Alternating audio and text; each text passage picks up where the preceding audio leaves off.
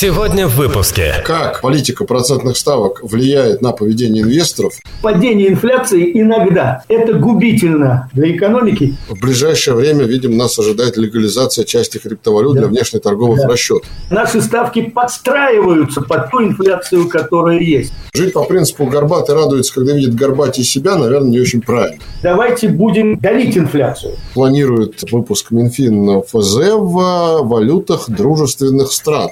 Не присмотреться ли к криптовалютам вот в этих условиях? Все равно краеугольным камнем является ключевая ставка.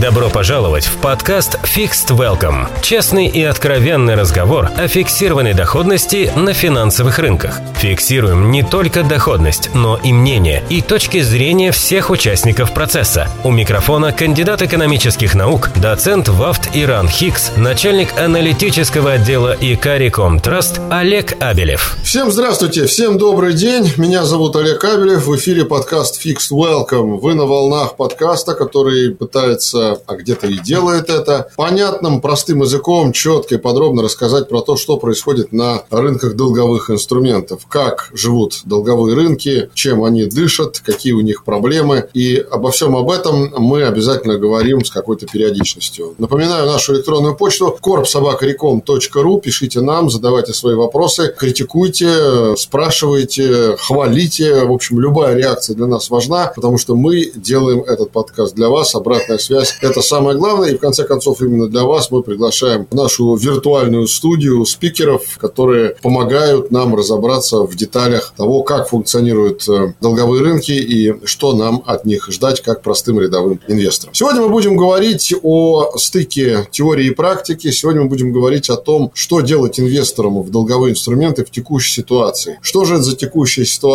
Мы видим, что на лицо идет процесс повышения ключевых ставок по всему миру. Если еще несколько лет назад большинство центральных банков мира процентные ставки снижали, и, пожалуй, надо было с лупой искать в списке центральных банков мира те страны, которые ставки повышали, то сегодня ситуация изменилась с точностью до наоборот. Что стало причиной этого? Довольно большое количество факторов, я бы сказал, целая совокупность. Их довольно много, мы не будем сейчас говорить об этих причинах, а вот как политика процентных ставок влияет на поведение инвесторов, как новая природа инфляции влияет на инвесторов, в том числе и в долговые инструменты, мы сегодня будем говорить с нашим гостем. Я рад приветствовать в виртуальной студии подкаста Fixed Welcome доктор экономических наук, профессора кафедры экономической теории Самарского государственного экономического университета, почетного работника сферы образования Российской Федерации Константина Ермолаева. Константин, здравствуйте, рад Здравствуйте. вас приветствовать в нашем подкасте. Здравствуйте. Ну, давайте, наверное, мы начнем с э, такого общего вопроса, теоретического плана, но мы сегодня постараемся поговорить вот о стыке, как я уже сказал, теории с практикой. И, наверное, начнем с природы инфляции. Вот студенты в экономических вузах всегда учат, что есть инфляция монетарная, есть инфляция издержковая. Ну и сегодня, на самом деле, довольно сложно уже понять, а в чем, собственно говоря, особенность текущих инфляционных ожиданий в российской реальности, если мы говорим о России. Потому что, с одной стороны, мы видим вроде бы на лицо дефляция, да, и Росстат нам они ежедневно отчитывают. Последние три месяца, да. Да, и Центральный банк тут э, понижает ставки, как раз все время аргументируя эти свои действия тем, что налицо дефляционные ожидания. А так вроде посмотришь, если более взять длинный исторический диапазон, то и в мире мы видим, и в России, в общем, наверное, обратную ситуацию. Так вот, в чем, собственно говоря, реальность расходится с практикой в плане природы инфляции? В чем основная загвоздка? Собака зарыта, что называется. Ситуация такова, что первоначальная инфляция возникла действительно как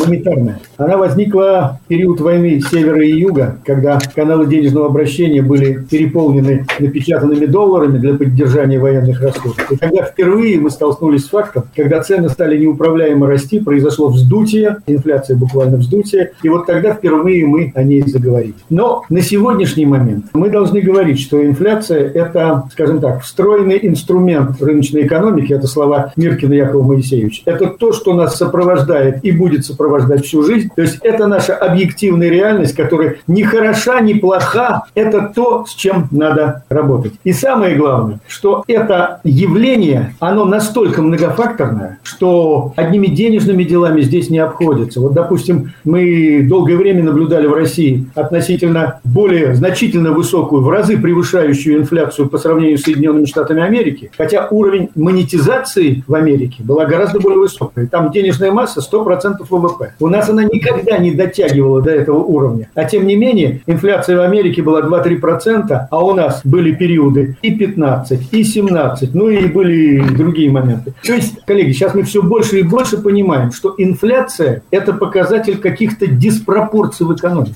Это, если хотите, температура организма, да, она может повышаться и говорить о перегреве, да, она может снижаться, но иногда она даже падает. А мы знаем, что когда температура организма уменьшается, допустим, она уменьшается меньше 29 градусов, перед нами труп. То есть падение инфляции иногда это губительно для экономики и говорит о том, что в ней какие-то очень нехорошие процессы. Так что вот это в общем плане. Ну а что касается России, то мы все больше и больше понимаем, что инфляция в России в основном носит не монетарную природу. То есть это показатель существенных диспропорций в отраслевой структуре, да, несовершенство финансового механизма. То есть вот наша инфляция, и с ней пытается Центральный банк бороться только своими инструментами, но ничего не получается, потому что сначала надо ликвидировать те диспропорции, которые существуют в структуре. Слишком велика доля сырьевых отраслей, слишком велика доля военно-промышленного комплекса. Недостаточно эффективно работает система ЖКХ. То есть вот структура, определяющие продукты, они несут очень высокие издержки, и неизбежно это проецируется на то, что даже при отсутствии большой денежной массы цены все равно стремятся расти. Ну, так вот что... вы абсолютно справедливо сказали, что ниже 29 градусов труп, выше 42 градусов труп, если мы говорим о аналогии с температурой человеческого тела. Есть такой некий стереотип у людей, которые не имеют экономического образования, не занимаются финансовыми рынками и не знакомы с э, глубинными экономическими процессами о том, что инфляция – это всегда плохо, а дефляция – это всегда хорошо. Ну, это такой, знаете,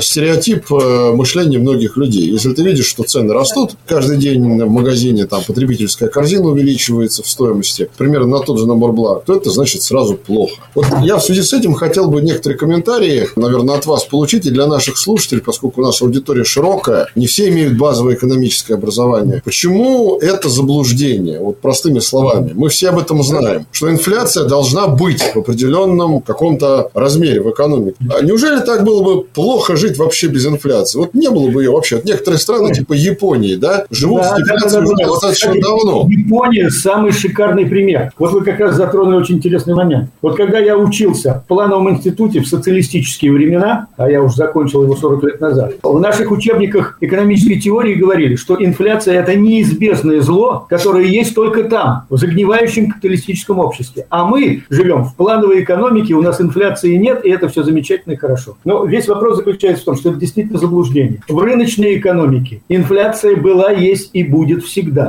И она не всегда бывает низкой. Вообще это, конечно, и теория, и практика, что есть некий комфортный уровень инфляции. По разным оценкам, вот по ФРС США, 2-3% в год, вот это самая комфортная, самая реальная ситуация. Когда сбережения не инфляцируют, они, у них как бы они не обесцениваются, можно в долгую играть, прекрасно работает потребительский сектор. То есть вот так получилось, что это очень комфортный, хороший уровень цен. Но это бывает не всегда. Я говорю, инфляция, к сожалению, может уходить и до 10% она ползучая, да, до 100% в год она галопирующая, а если 1000% в год она гиперинфляция самая разрушительная. Но, коллеги, еще более страшная ситуация, когда у нас происходит дефляция. Вот вы как раз хорошо вспомнили про Японию. Ведь Япония долгое время была здорово развивающейся экономикой. Потом у них надулся пузырь на рынке недвижимости. И вот после этого, когда он лопнул, Япония попала в ситуацию, что у них цены стали падать, не расти, а падать. А это привело к тому, что промышленность была в стагнации, спрос падал, безработица росла. И вот то, что происходит с Японией сегодня, это потерянные 20-летия. То есть экономика не в техническом смысле, да, а вот в финансовом. Она стоит на месте и валится. Стоит на месте и валится. Да, у них ключевая ставка 0% годовых. И за то, чтобы ее получить, необходимо вложиться в государственные бумаги. Они дают 0%, но вы сохраняете капитал. Потому что любое другое вложение дает отрицательную доходность. То есть это ненормальное состояние экономики. Поэтому инфляция должна быть как температура, чтобы не было трупа. Но другое дело, что в некоторые периоды она способна разгоняться, резко скачкообразно изменяться, и эти периоды, к сожалению, они периодически повторяются. Вот сегодня мы столкнулись с таким фактом, что по всему миру и, видимо, на долговременной основе инфляция скакнула вверх, и нам, наверное, достаточно надолго придется забыть про комфортный уровень 2%, поскольку даже в таких столпах экономики, как Соединенные Штаты, 9% годовых, 40 лет такого не было. Еще с периода Пола Уолкера, там, 70-е годы. Инфляция в Прибалтике. 40 лет такого не было. В общем, сегодня мы столкнулись с фактом, что эта инфляция резко возросла, возросла по всему миру, по всем направлениям, не только по сырьевым, но и по товарам народного потребления.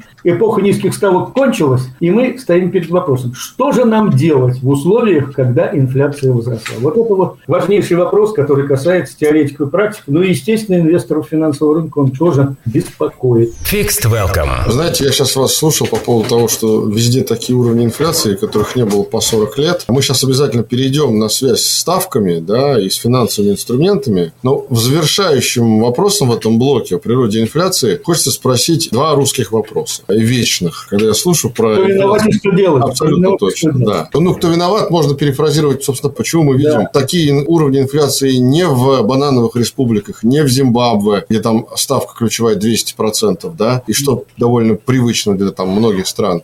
А мы видим это в странах Европы, мы видим это в Соединенных Штатах, в так называемых развитых экономических странах.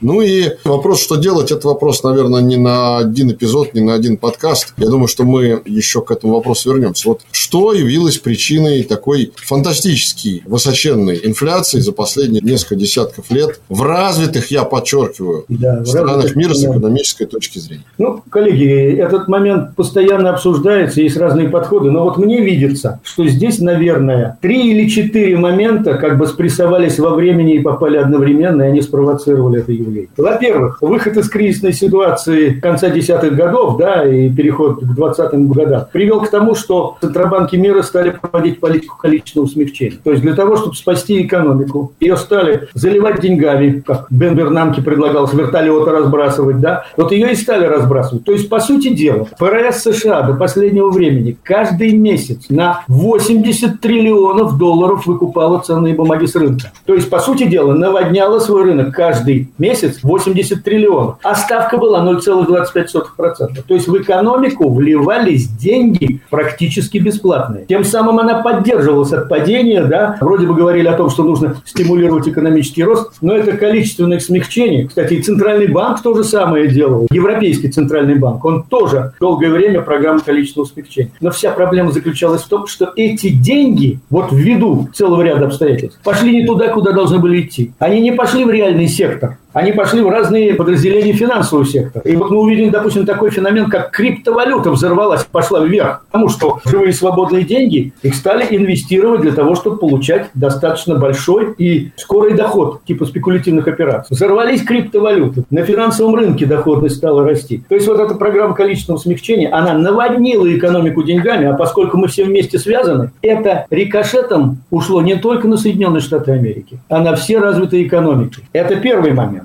Второй момент. Как раз ко времени получилось, что обострилась проблема энергоперехода, ESG, стандарты, зеленая экономика и все такое прочее. То есть кинулись с подачи Соединенных Штатов Америки. Да говорят, вся семейка Байдена владеет новыми источниками энергии. То есть у них интересы. И сын Байдена, и вот они пропагандировали, чтобы все развивали возобновляемые источники энергии, такую новую современную экономику зеленую. Это устойчивое развитие, социальное развитие бизнеса. Было много сказано очень хороших слов. И в результате бросили развивать традиционные сферы производства энергоресурсов, кинулись солнечные батареи, ветряки и так далее, и так далее. И как всегда бывает, когда вот слишком быстро кинулись, попали в глупую ситуацию. Стали кругом устанавливать ветряки, а почему-то сейчас глобальный климат такой, что последние 10 лет у нас глобальный штиль. Ветра на нашей планете уменьшились количественно, упала их интенсивность, и эти ветряки крутятся, но они этой энергии нужной не дают. Соответственно, солнечная энергия, то же самое. И вот попытались это делать, бросили уголь, бросили газ, бросили нефть, и в этом году впервые увидели, что не хватает этих хороших источников, что-то нам нужно делать. Кинулись сюда, резко вырос спрос на энергоносители, ну, мы знаем, что сейчас творится там на рынке газа, на рынке нефти, а поскольку это структура, определяющий товар, то есть от цен на энергоносители зависит цены всех остальных товаров, это тоже привело к тому, что вот непродуманный, как сказал Владимир Путин, слишком ускоренный, неоправданный переход к новым новым возобновляемым источникам энергии, он спровоцировал вот это явление. Ну и знаете, еще один момент. Это вот буквально сегодня на канале РБК прозвучало, и я, в общем-то, согласен с мнением человека, который эту идею высказал. Произошла деглобализация. Сначала ковид, а сейчас еще и война санкций. Они, по сути дела, разрушили те хозяйственно-экономические связи, которые существовали. Глобальная экономика, основана еще на Бреттон-Вудской системе, на международной валютной системе, привела к тому, что капитал перетекал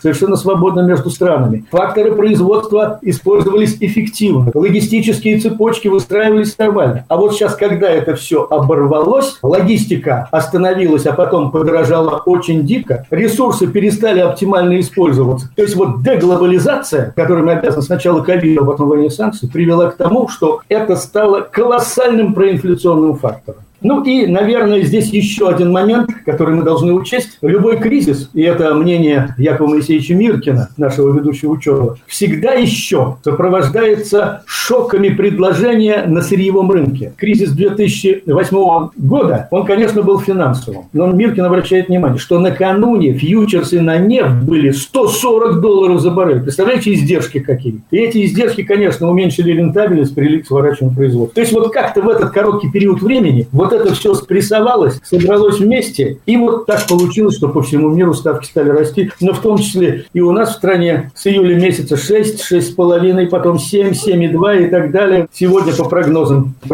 15. То есть это факторы, которые могут действовать долго. Конечно, количественное смягчение сейчас сворачивают. И Соединенные Штаты Америки уже ставки повышают, Европейский центральный банк от этого уходит. А вот с энергопереходом мы, по-моему, здесь натворили огромное количество дел. Я понял вас, Кадик. Значит, идея основная в том, что слишком быстрый переход на возобновляемые источники, в общем, не мог не отразиться на цену. И здесь, кстати говоря, мы наблюдаем довольно такую такую спонтанно-параллельную тенденцию, потому что не только в развитых странах мира мы видим рост цен, я уж не говорю про иные государства. Но давайте немножко поговорим э, после того, как мы обсудили природу инфляции, о влиянии этой инфляции на финансовые рынки. Мы все-таки подкаст о финансовых рынках, конкретно о долговых инструментах. И вопрос, э, который не может вообще не всплывать сразу на поверхность, когда мы переходим на финансовые рынки, а именно долговые рынки, прежде прежде всего ориентируется на рынке ключевых ставок. В той или иной стране долговые инструменты, неважно, федеральные бумаги, это корпоративные бумаги, субфедеральные бумаги, или даже это ВДО, да, высокодоходные облигации.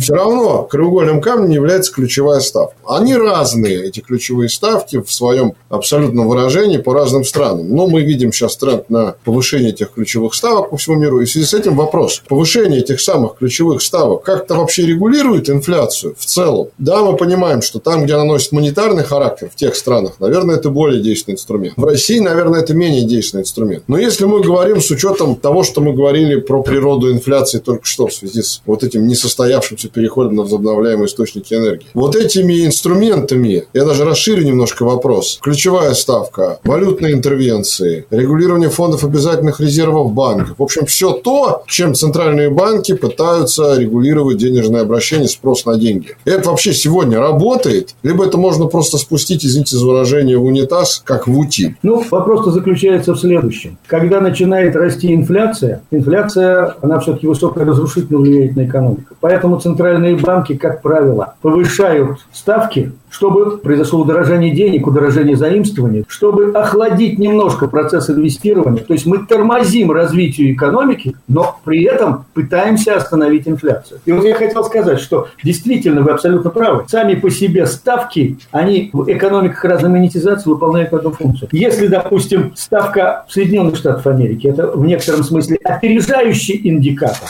То есть она как бы вот может влиять на инфляцию. То есть когда они повышают ставки, поскольку это действительно действенный инструмент при больших операциях на открытом рынке. Там повышение ставки влияет на инфляцию почти мгновенно. А вот в России, там, где львиная доля инфляции не монетарная, повышение ставок, оно как бы, это уже, образно говоря, наши ставки подстраиваются под ту инфляцию, которая есть. Кстати, рассказывают, что вот когда вот это все случилось, Центральный банк не знал, что делать, что делать с ключевой ставкой. Да, надо повышать. А на какой уровень? А оказывается, сообщество инвесторов инвесторов на финансовом рынке, посмотрев то, что складывают, говорят, надо 20% сделать. То есть Центральный банк обратился с вопросом к рынку, что надо делать. И именно наш фондовый рынок инвесторы сказали, нужно 20%, вот это охладит, это остановит. К чести нашего Центрального банка, э, надо сказать, что они пошли на это, они действительно ключевую подняли до 20%, и это на самом деле был такой удар, что приостановилось инвестирование, действительно слишком дорогое стало заимствование, кредитование стало очень дорогое, значит, приток ликвидности уменьшило, и рынок немножко охладили. Правда, как мы всегда делаем, мы тут перегнули палки, да, мы помним, наш фондовый рынок повалился. Ну, тут надо сказать, что он еще был в таком состоянии по чисто инфраструктурным причинам, когда половина торговых секций просто не работают, а по некоторым невозможно инструментам проводить платежи, не по причинам экономического характера, а инфраструктурного. Иного от рынка ждать и не стоит. Fixed Welcome. Знаете, продолжая разговор о регулировании ставками привлекательности финансовых инструментов для инвесторов, хочется спросить немножко, может быть, на первый взгляд, странный вопрос, но я его слышал довольно часто, в последнее время выступая на разных форумах. Ну, хорошо, мы поняли причину инфляции. Мы поняли, что инструменты центральных банков далеко не всегда являются эффективными или быстродейственными. Ну, хорошо, но не надо же ползти на кладбище и закрываться крышкой гроба, когда в известном произведении. Вот мы сейчас оказались в такой ситуации, не только мы, половина, а может быть даже и две трети стран мира оказались в ситуации, когда инфляция высока. Понятно, что все в этом мире относительно. Когда я смотрю на уровень годовой инфляции в России 15,1, окей, 15,2. Потом я смотрю, что происходит в Турции, потом я смотрю, что происходит в Аргентине. И в Шри-Ланка, да? То, в Шри-Ланке, в Зимбабве, да, то понимаешь, что, в общем, не все еще так плохо, но это плохая психология. Жить по принципу горбатый радуется, когда видит горбатей себя, наверное, не очень правильно. Поэтому вопрос мой следующий. Хорошо, мы попали в такую ситуацию. С годовой инфляцией чуть более 15%. При целевом уровне 4 у Центрального банка. Возможно ли развитие хоть какой-то экономики в условиях высокой инфляции? То есть, есть ли хоть какие-то позитивные моменты, которые каким-то отраслям дадут толчок, наоборот, для развития? Возможно, увеличат выручку платежеспособную в той или иной отрасли. То есть, что должно в этом смысле поменяться, если этого развития нет, и никакое развитие невозможно в условиях высокой инфляции? Или все-таки, если оно есть, то какое? Олег, если можно, я чуть-чуть вернусь в прошлое. Вот вы как раз сказали, сегодня таргет по инфляции 4, да, а фактическая инфляция 15. Так вот, я хотел бы вспомнить 2015 год. Тогда у нас инфляция была 15%, и мы при ней нормально жили с точки зрения инвестиций. Все финансовые институты при такой ставке имели достаточную маржу, которую можно было инвестировать в развитие бизнеса. И тут Центральный банк принимает решение, давайте будем давить инфляцию. И мы стали ее давить, и к 2017 году мы из 15 сделали 4%.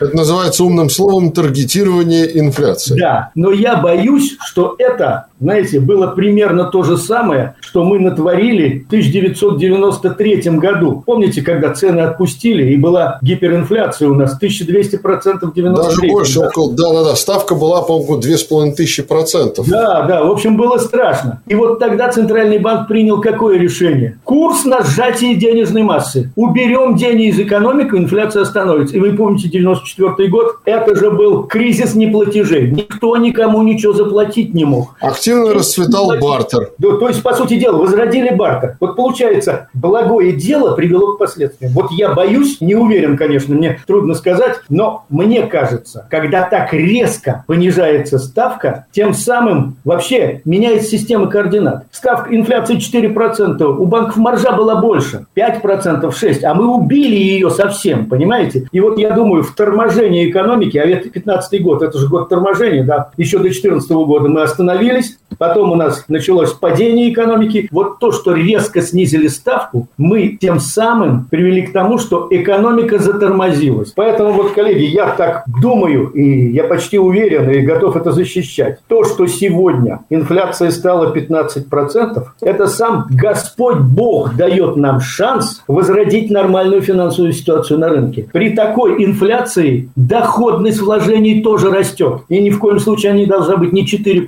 4% там вообще нет ничего. Резервы, все, никакого развития. Вот при 15% появляется возможность относительно дорогие деньги инвестировать и при этом получать. Доходность на рынке тоже растет, правильно? Она все равно растет. То есть открывать высокие ставки ключевые, они открывают возможность для повышения доходности финансовых операций. И вот тут, я думаю, есть интересные моменты, когда можно поработать. Вот я, конечно, не знаю, какая будет доходность ОФЗ, когда их запустят, но я уверен, что она будет и не 4, и не 7 процентов, иначе их брать никто не будет, правильно? При такой инфляции, для того, чтобы рынок ОФЗ реанимировался, Центральному банку придется пойти на годовую доходность, ну, не знаю, я не Центральный банк, 10-12 процентов. То есть открывается ну, возможность нормально зарабатывать, так как мы и зарабатывали до 2015 года, когда экономика хотя бы как-то двигалась вперед. Поэтому я думаю, что эпоха высоких ставок – это не так страшно, а может быть наоборот. Я говорю, Господь Бог вот в такой ситуации дает нам всем шанс, чтобы финансовый рынок заработал нормально, инвесторы стали зарабатывать нормальные хорошие доходы, и это может создать условия для дальнейшего нашего рывка вперед. Мы же ну, говорим о том, что надо развиваться более высокими темпами. И вот мне кажется, появляется такая возможность. Ну что ж, я думаю, что было бы прекрасно, если бы то, о чем вы говорили, было реализовано в реальности. И я думаю, что с течением времени мы как раз проверим вот этот тренд на снижение ставок, который сейчас Центральный банк России проводит, насколько он долгосрочен. Может быть, действительно, он в некотором каком-то обозримом будущем и будет остановлен, либо стабилизирован. Сегодня мы видим действительно неуклонное снижение ключевой ставки, о чем говорит Центральный банк. То есть, я так думаю, что это больше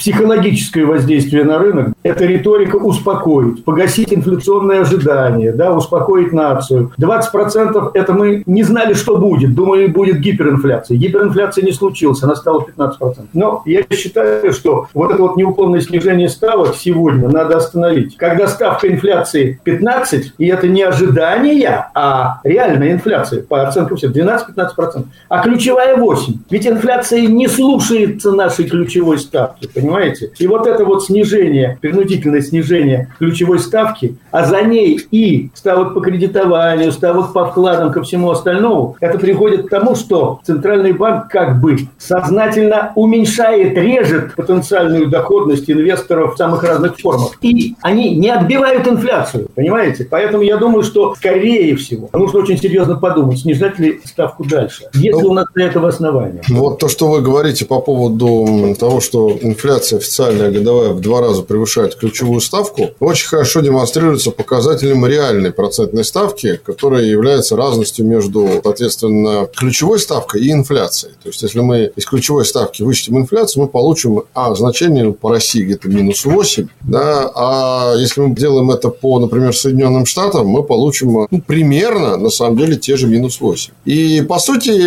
не так много стран в мире нынче живут с отрицательными реальными процентными ставками приходит э, на ум Турция, приходит Аргентина, приходят Соединенные Штаты, вот Россия. Это такие братья по счастью или же несчастью, кому как да. нравится. Но проблема в том, что вот эта отрицательная реальная ставка, она выводит нас на очень важный вопрос. А можно, конечно, долго теоретически обсуждать природу инфляции, можно говорить о денежно-кредитной политике центральных банков. Вот слушать наш подкаст сейчас, едучи на машине на работу, либо на пробежке в наушниках через три стриминговую платформу, простой инвестор, который не знаком с этими перипетиями денежно-кредитных политик, и думает, ну хорошо, а вот как это все отразится на фондовом рынке, как это все отразится на эмитентах? Прежде всего на долговом рынке, которые хотят привлечь капитал таким образом. Далеко не все эмитенты, особенно МСБ, малый и средний бизнес, идут сразу в банк брать займ. Да и не каждому эмитенту банк еще чего-то выдаст, если только не целевой кредит под абсолютно сумасшедший процент. Многие предпочитают традиционно привлекать капитал здесь, выпуская облигации. Ну вот они смотрят на эту инфляцию, смотрят на политику Центрального банка, и эти самые инвесторы думают, чего делать-то? Как быть? Что покупать? Золото, ОФЗ, корпоративные облигации, может акции, а может вообще ничего не покупать. Вот э, что можно было бы посоветовать этим людям, если вкратце? Может вообще отказаться от финансовых рынков? Либо все-таки что-то выбирать надо, потому что мы знаем, что при снижении ключевой ставки и привлекательность депозитов банковских снижается. Та история замечательная, которая была, как в сказке Льюиса Кэрролла «Алиса в зазеркале с вкладами за 25», она завершилась. Денежная база высвободилась, довольно большая, порядка 10-12 триллионов рублей по разным оценкам. Ну, что хотелось бы сказать. Центральный банк, он немножко отслеживает, как ведут себя розничные инвесторы на фондовом рынке, поскольку все-таки 26 миллионов у нас теперь розничных инвесторов, которые, ну, не все счета работают. И вот Центральный банк увидел, что произошло летом. А летом произошло следующее. Количество, естественно, игроков увеличивается, но самые опытные пока будут посмотреть. То есть они достаточно осторожно. Многие вышли в кэш и смотрят. А вот о чем это говорит, надо подумать. В июне месяце заработали спекулянты, а вот в июле начали работать долгосрочные инвесторы. Уже даже при том состоянии рынка, которое было. Я понимаю, что ставка 8%, при инфляции 15% она дает отрицательную. Но вот, коллеги, что-то мне подсказывает, когда заработает рынок ОФЗ, Центральному банку придется через них обеспечивать доходность процентов 10, 12 или больше. В противном случае их покупать никто не будет. И встает вопрос, что в этом случае делать? Значит, если не ОФЗ, надежные корпораты, то есть надежные компании корпоративные, они неизбежно дают премию к риску, и доходность этих облигаций будет выше, чем ключевая ставка, потому что нам нужно что-то зарабатывать. Поэтому я вот думаю, что корпоративный сектор, сектор надежных корпоративных облигаций, он генерирует более высокую доходность, чем ключевая ставка и потащит за собой доходность ОФЗ. Я думаю, чтобы этот рынок заработал, доходность должна быть не на уровне ключевой ставки. Она должна хотя бы каким-то образом нам компенсировать потери от инфляции. То есть вы хотите сказать, что для такого осторожного в своих аппетитах к риску инвестора сейчас более интересные облигации корпоративные, первоклассных эмитентов, чем да, даже ОФЗ? Да, я думаю, что так. Ну, а что касается акций и всего остального, коллеги, я думаю, что сейчас ведь очень жестко стали с неквалифицированными инвесторами работать, правильно? Не стоит сейчас шарахаться, кидаться в акции и кидаться куда-то в том, что мы ничего не понимаем. Конечно, производные финансовые инструменты, акции, они могут, конечно, гарантировать какой-то доход, но риски большие. А для большинства наших розничных инвесторов, которые только что пришли, они квалифицированы никак не будут. У них 6 миллионов в ликвидных активах нет. Они сделок не осуществляют. Не все они получили квалификационный аттестат на финансовом рынке. То есть они не являются таковыми. И рисковать здесь, и улетать в тартарары не стоит стоит. Я думаю, что надежные корпораты и ОФЗ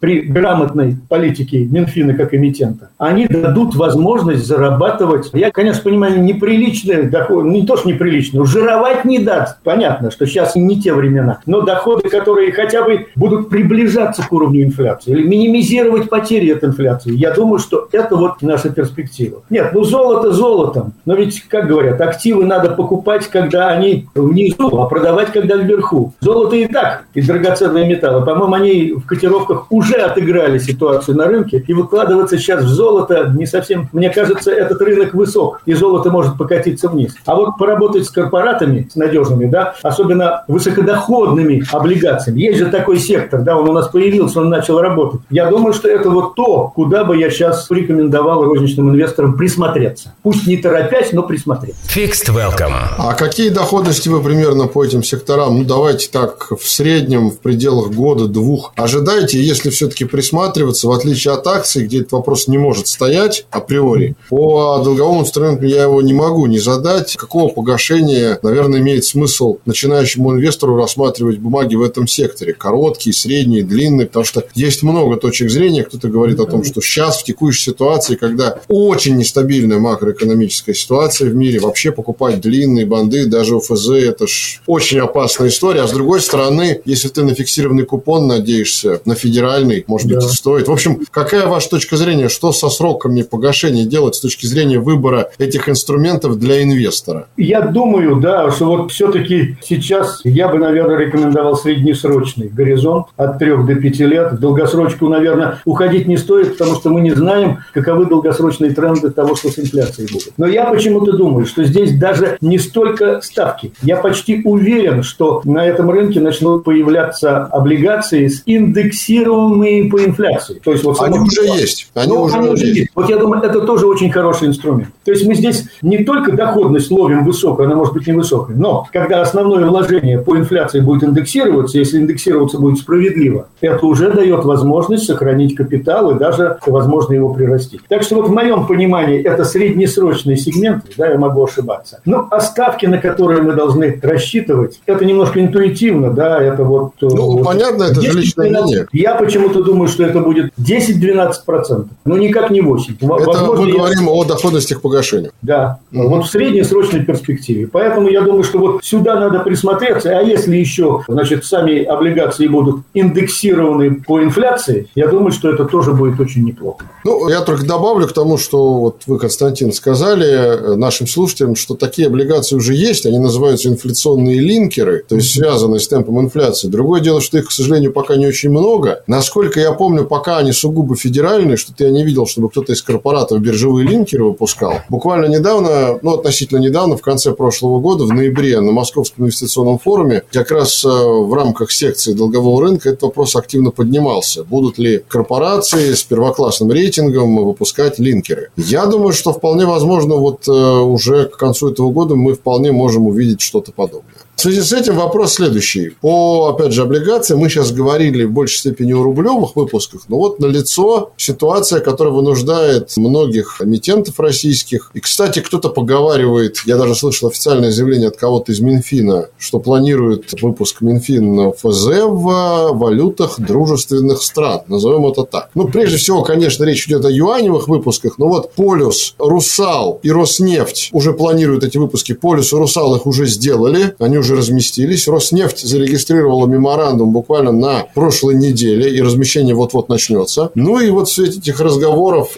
официальных представителей Минфина о ОФЗ в юанях. Вообще, как вы себе это представляете? Насколько эта история способна быть интересной, и все ли, что на аукционе будет предложено, будет размещено? Если мы говорим о, там, не знаю, дирхамовых, рупиевых, юаневых. Там, Суммы, и... сомы там еще. Ну, это скорее Граны. даже, это скорее пока вообще такой после-послезавтрашний день. Юань все-таки одна из мировых резервных валют, и их можно купить на разных площадках. Ну и плюс облигации тех стран, которые сейчас будут, по всей видимости, наращивать торгово-экономическое партнерство с Россией. Я имею в виду Индия, Объединенные Арабские Эмираты, безусловно, Китай и так далее. Вот эти вот выпуски, насколько они, на ваш взгляд, будут иметь право на жизнь, не в плане того, что они будут зарегистрированы. Ну, понятно, мы их увидим в новостях, вот они есть. Насколько вы видите спрос на них потенциальный со стороны рядовых инвесторов? И второе, самое важное, насколько будет распространен этот инструмент на рынке? То есть, вы видите ли его распространение с точки зрения именно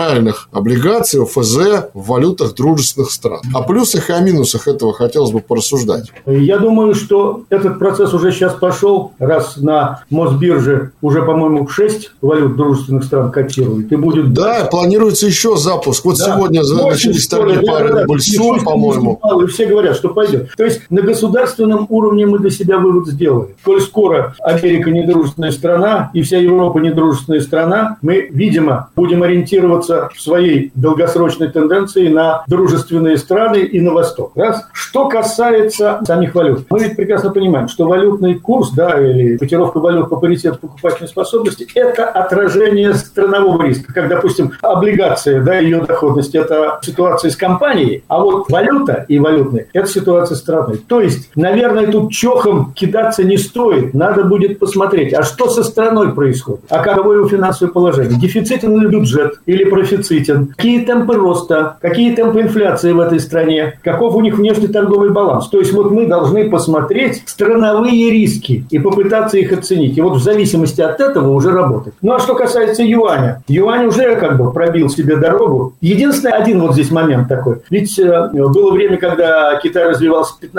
в год потом 7. Но сегодня все падают, а Китай все равно 4% годовых роста дает. Поэтому я думаю, что вот вложение в юань, оно вполне оправдано. В моем понимании, юань уже стал резервной валютой, пусть инкогнито, пусть, скажем так, неофициально. Тем более, что Китай держатель значительной части трежерис и от его, так сказать, позиции. То есть мы можем говорить, что юань обеспечен еще и вложениями вот в крупнейшие фондовые рынки. Поэтому я думаю, что к этому вопросу надо присмотреться. С юанем бы я уже сейчас начал работать. А что касается валют более мелких государств, надо поизучать их финансовое положение. Если ситуация стабильная, если экономика страны развивается, профицитен бюджет, торговый баланс и так далее, и так далее. То есть, если экономика нормально растет, то с этими валютами тоже можно иметь дело. Fixed welcome. Я, вы знаете, позволю себе немножко с вами подискутировать. Мы потихонечку ближимся к финалу нашей беседы. И не могу не затронуть такую точку зрения, явление, которое стало довольно активно появляться на рынках и муссироваться на них, когда речь пошла о вот этом вот повороте к валютам дружественных стран. Если посмотреть, какая доля золотовалютных резервов Центрального банка нынче находится в юанях, то это примерно чуть менее 20%, 15-17%. То есть это примерно около 100 миллиардов долларов резервов, которые были проданы вот с учетом 1 января этого года. Буквально недавно Центральный банк делал презентацию о том, что делать дальше со структурой золотовалютных резервов. Так вот, Центральный банк, понятно, что будет, э, видимо, дальше наращивать долю юаней и других дружественных валют. Суммы называются разные, от 50 до 100 миллиардов долларов. Но, смотрите, ну, понятно, сейчас о турецкой лире там и арабском дирхаме мы пока не говорим, там есть свои инфляционные риски, политические риски. Если говорим о юане, купить эти деньги, то есть вложить деньги в китайские активы, можно. А вот что касается вывода назад, если вдруг Центральному банку потребуется снизить долю юаня в резервах, то по разрешению китайских властей. И далеко не факт, что в текущей кризисной ситуации китайские власти с удовольствием это разрешение сразу дадут. Вот э, что вы скажете на этот счет, Константин? Да, вы действительно абсолютно правы. Банк Китая, он занимает очень жесткую позицию. Когда ему что-то надо, он может принять очень резкие решения решений. Например, как это было по криптовалютам, да, он практически... Просто запретил их и все. Да, изгнал из страны. То есть можно здесь действительно в эту ситуацию попасть, и это будет все достаточно сложно. Но тут вот вы знаете, у меня какая мысль возникла, уже не по юаню. Стали появляться идеи, высказывающие руководителям монетарных властей наших, да, о том, что они присмотреться ли к криптовалютам вот в этих условиях. В условиях, когда традиционная свобода конвертирования валют не позволяет нам осуществлять расчеты, а может быть мы крипту начнем использовать для того, чтобы проводить расчеты без ограничений. Скажите, а если, ну это шальная идея, да, номинировать стейблкоины у нас же тоже есть, да, в основе которых какие-то активы есть. Может быть, может быть, появятся ценные бумаги, номинированные в криптовалютах. Шальная мысль, но почему нет?